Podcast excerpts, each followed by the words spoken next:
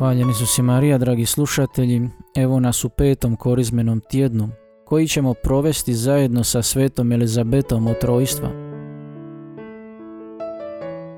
Evanđelski odloma koji slušamo ove nedjelje iz Evanđelja po Luki, pred nas donosi jednu prijepornu situaciju u kojoj se našao Isus pismoznancima i farizejima u Jeruzalemu. Također, jedino kod evanđelista Luke zapisano je da se Isus prije ovoga događaja nalazio u maslinskom vrtu. A upravo će na tome mjestu kasnije se dogoditi i izvanjska borba između Isusa i njegovih neprijatelja kao i ona unutarnja u Isusu samome. Sav narod hrli k Isusu da ga sluša.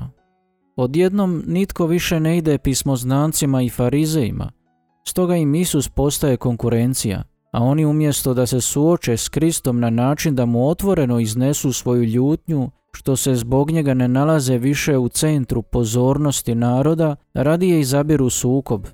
A kako bi prikrili svoj unutarnji osjećaj slabosti, odlaze k Isusu dovodeći sa sobom neku jadnu ženu, te mnoge farizeje i pismoznance, čak i Mojsija s njegovim zakonom. Tu se otkriva naša ljudska bijeda. Kad nekoga optužujemo, tada se želimo osjetiti nadmoćno, premda smo u stvarnosti veoma slabi i ranjivi. Isus proniknuvši njihovu namjeru izbjegava izravan susret tako što se prigiba prema zemlji pišući po njoj svojim prstom neki drugi zakon. Ta zemlja je zajednička stvarnost kojom svi jednako koračamo, a prema toj zemlji se sagnuo Isus kako bi bio s nama i uz nas. Njegova je želja da se svatko od nas osjeti dotaknutim na najjednostavnijoj i najdubljoj razini, u njegovu zakonu bratstva, ljubavi. No kako bismo to postigli potrebno je mnogo vremena, zato Isus na razini samoga tla, na mjestu temelja, zapisuje zakon svojega srca, onaj isti zakon koji je upisao i naša srca, čekajući da ga u slobodi prihvatimo. Kogod je od vas bez grijeha, neka prvi na nju baci kamen. Riječi su koje nikoga ne osuđuju. Naprotiv, one u susretu sa javnim grijehom ove žene svakoga tko ih čuje okreće u pravome smjeru, prema istini vlastite savjesti zapisane u dubini srca. Samo u Kristovoj prisutnosti možemo otkriti istinu o sebi samima, te tako započeti novi put. Isus prignut k zemlji nastavlja pisati, kao da želi pisati u srcima onih koji ga slušaju. Zato samo Božja riječ ima moć razotkriti naš grijeh i potaknuti nas da napustimo način života staroga čovjeka u nama. Ono samo optuživanje, optuživanje drugih, osjećaj krivnje, okrivljivanje drugih, samo opravdavanje i negiranje osobne odgovornosti.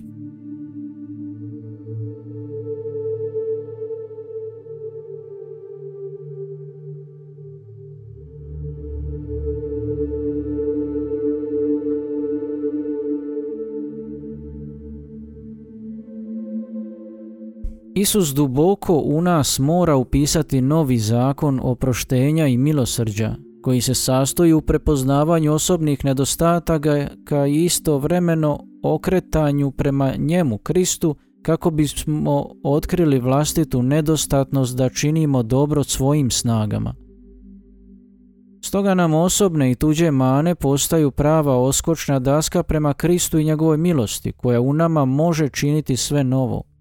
Prihvatimo stoga bez odlaganja svoje osobno siromaštvo kako bismo ga mogli izručiti Kristovu milosrđu. Budemo li tako činili, spoznaćemo kako je sve dobro koje činimo zapravo od Boga, a zlo koje nam se događa postaće trajan poziv za rast u pouzdanju u Kristovo iscjeljenje. Tako će sve ono dobro koje uviđamo u sebi i drugima postati razlog zahvalnosti a sve ono zlo poticaj da se više oslanjamo na Boga. Isus je ostao sam sa ženom u sredini, u središtu. Ova žena je toliko uplašena i zarobljena u krivnji koju su joj nametnuli pismoznanci i farizeji da i ne primjećuje kako tih pogleda koji optužuju više nema, pa ostaje nepomična na istome mjestu. I nama se može dogoditi takvo iskustvo i takav osjećaj. Ali sloboda nam dolazi od Kristove prisutnosti. On je taj koji želi razgovarati s nama. Poslušajmo ga. Došao je kako bi nam pomogao izići iz tog robstva.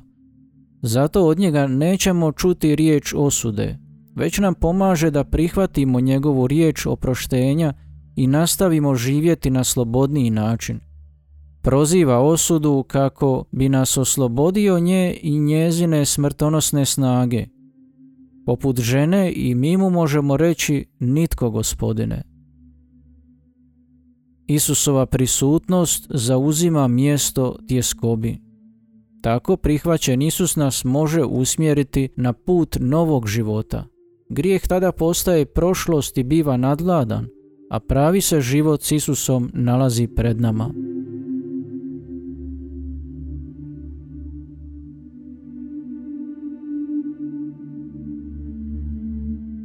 Sveta Elizabeta od trojstva, karmeličanka, možemo reći da pjeva o Božjem milosrđu u čitavom svome životu, zato ćemo ovdje poslušati nekoliko riječi iz njenih pisama. Elizabeta od trojstva vrlo rijetko koristi riječ milosrđe jer preferira riječ ljubav, koja je za nju pravo očitovanje božanskoga milosrđa. Neumorno nas poziva da prihvatimo milosrdnog Isusa kako bismo mu u potpunom predanju dali sve. Ono što ovisi o nama je ustrajnost u toj odluci, bez obzira na sve. Ovako ona kaže – po sebi smo samo ništavilo i grijeh, ali On, On je jedini svet i On stanuje u nama da nas spasi, da nas očisti, da nas preobrazi u sebe. Sjećaš li se onog prekrasnog izazova što ga je učinio sveti Pavao? Tko će me rastaviti od ljubavi Kristove? Ah, budući da je on izmjerio dubinu učiteljeva srca, on je znao kakva su blaga milosrđa ondje i u izljevu povjerenja je povikao Hvalim se svojim slabostima, jer kad god sam slab u meni se nastanjuje snaga Kristova. Vrlo je utješno misliti da On koji će nas suditi živi u nama cijelo vrijeme da nas spasi od naše bijede i da nam oprosti, zar ne? Pismo broj 337 naslovljeno je Pusti se ljubiti. I njezina je to duhovna oporuka u kojoj nas Elizabeta ne prestaje pozivati da se u povjerenju predamo milosrdnoj ljubavi. Ovo je pismo svojevrsna mala duhovna rasprava koju je nekoliko dana prije svoje smrti napisala i uputila svojoj priorici. Poslušajmo je. On se raduje što može djelovati u tebi po svojoj ljubavi i na svoju slavu. I on želi raditi sam, iako ti nisi učinila ništa da privučeš tu milost. Osim onoga što čini stvorenje, to jest grešna i bijedna djela. I u časovima kada ne budeš osjećala nego teret života koji pritišće i troši, njemu će biti milo ako ostaneš ustrajna u vjeri, u njega koji nastavlja djelovati i koji te ljubi bez obzira na to. Čak zbog toga još i više, jer je njegova ljubav slobodna i takva da se želi uzveličati u tebi. Pusti se ljubiti više od drugih. Za Elizabetu voljeti Boga znači vjerovati kako nas On voli unatoč svemu lošem što e, možemo protiv njega učiniti vjerovati bez straha da postoji bilo kakva prepreka njegove ljubavi. Poslušajmo dalje riječi iz ovoga pisma. On te ljubi sve dotle, ljubite više od drugih i činit će sve u tebi. Ići će do kraja, jer kad je neka duša od njega toliko ljubljena, na takav način ljubljena ljubavlju nepromjenivom i stvaralačkom, ljubavlju slobodnom koja preobražava kako se njemu sviđa. O koliko napreduje ta duša. U jednom pismu naslovljenom njeznoj priorici u srpnju 1906. ona piše Oh, pogledajte, kod svetoga Pavla postoji riječ koja je poput sažetka čitavog moga života i kojega bi svakog trenutka mogla iznova zapisati iz prevelike ljubavi. Ova prevelika ljubav jednom prihvaćena zahtijeva kao dar priznanja neograničeno povjerenje.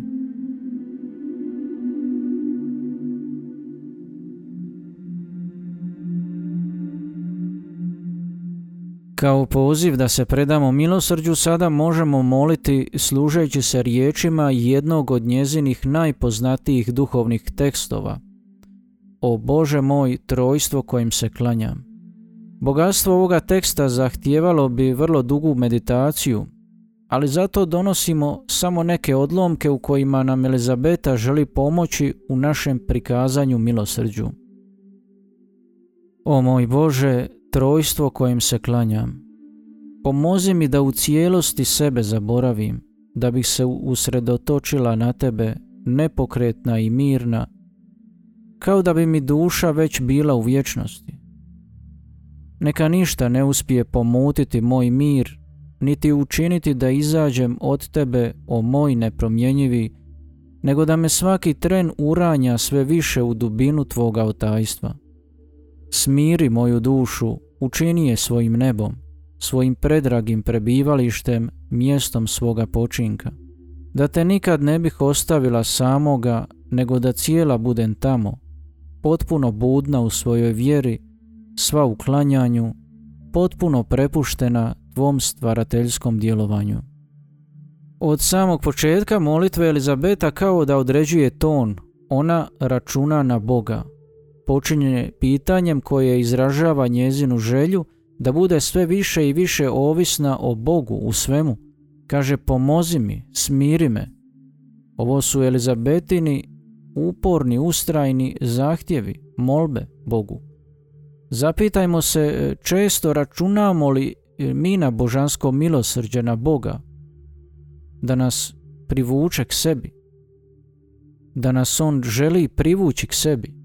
Jesmo li uvjereni da nam samo On može dati istinski unutarnji mir? Ona ovako nastavlja.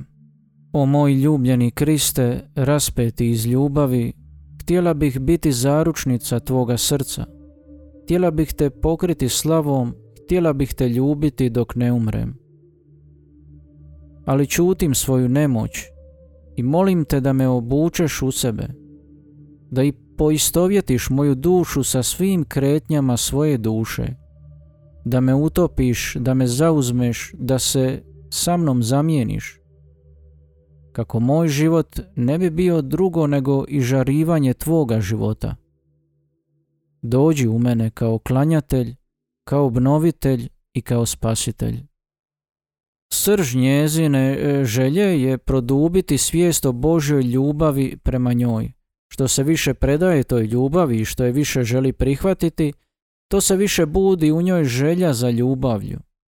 Neka se dogodi ono što se treba dogoditi. Božja svemogućnost postaje za nju izvanredni poziv da oživi želju kako bi izvukla ljubav iz Isusova srca. Svijest o našim padovima, dakle, poziva nas da još više zazivamo Isusovo milosrđe, da još više govorimo dođi među nas milosrdni Isuse. O vječna riječi, riječi moga Boga. Želim provesti svoj život slušajući te. Želim postati savršeno poučljiva da sve naučim o tebe. Zatim preko svih noći, svih praznina, svih nemoći, želim uvijek ostati u tebe zagledana i ostati u tvojoj velikoj svjetlosti. O moja zvijezdo ljubljena, očaraj me kako više ne bih mogla izaći iz tvoga zračenja. Elizabeta razumije da Isus poziva prije svega da njeguje i jača svoju želju da u svakoj situaciji od njega sve primi, pa i u teškim trenucima. Baš u takvim trenucima važno je krenuti od onoga što proživljavamo kako bismo zamolili Isusa da nas sve više privuče k sebi. izgarajući plamenu duše ljubavi siđi na mene, kako bi se u mojoj duši dogodilo utjelovljenje riječi, da mu budem dodijeljeno čovještvo u kojem bi on obnovio cijeli svoj misterij. Obraćajući se sada duhu svetom, traži samo jedno, da djeluje u njoj kako on želi. Elizabeta je sigurna da će on učiniti samo jedno, uvesti nas da živimo u sve dubljem zajedništvu s Kristom. Nijedan događaj, nijedno unutarnje stanje ne može spriječiti duha svetoga da djeluje. Pozvani smo samo da ustrajno predamo se njegovu djelovanju. I ti, oče, prigni se nad svoje jadno malo stvorenje, pokri ga svojom sjenom i nemoj u njemu gledati drugo nego ljubljenoga u kojega si postavio sve svoje miline.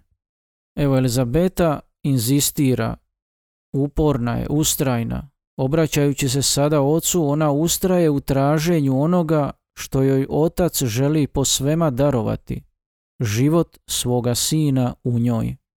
O moja trojice, moje sve, moje blaženstvo, bezgranična samoćo, bezdane u kojem se gubim, prepuštam se vama kao pljen.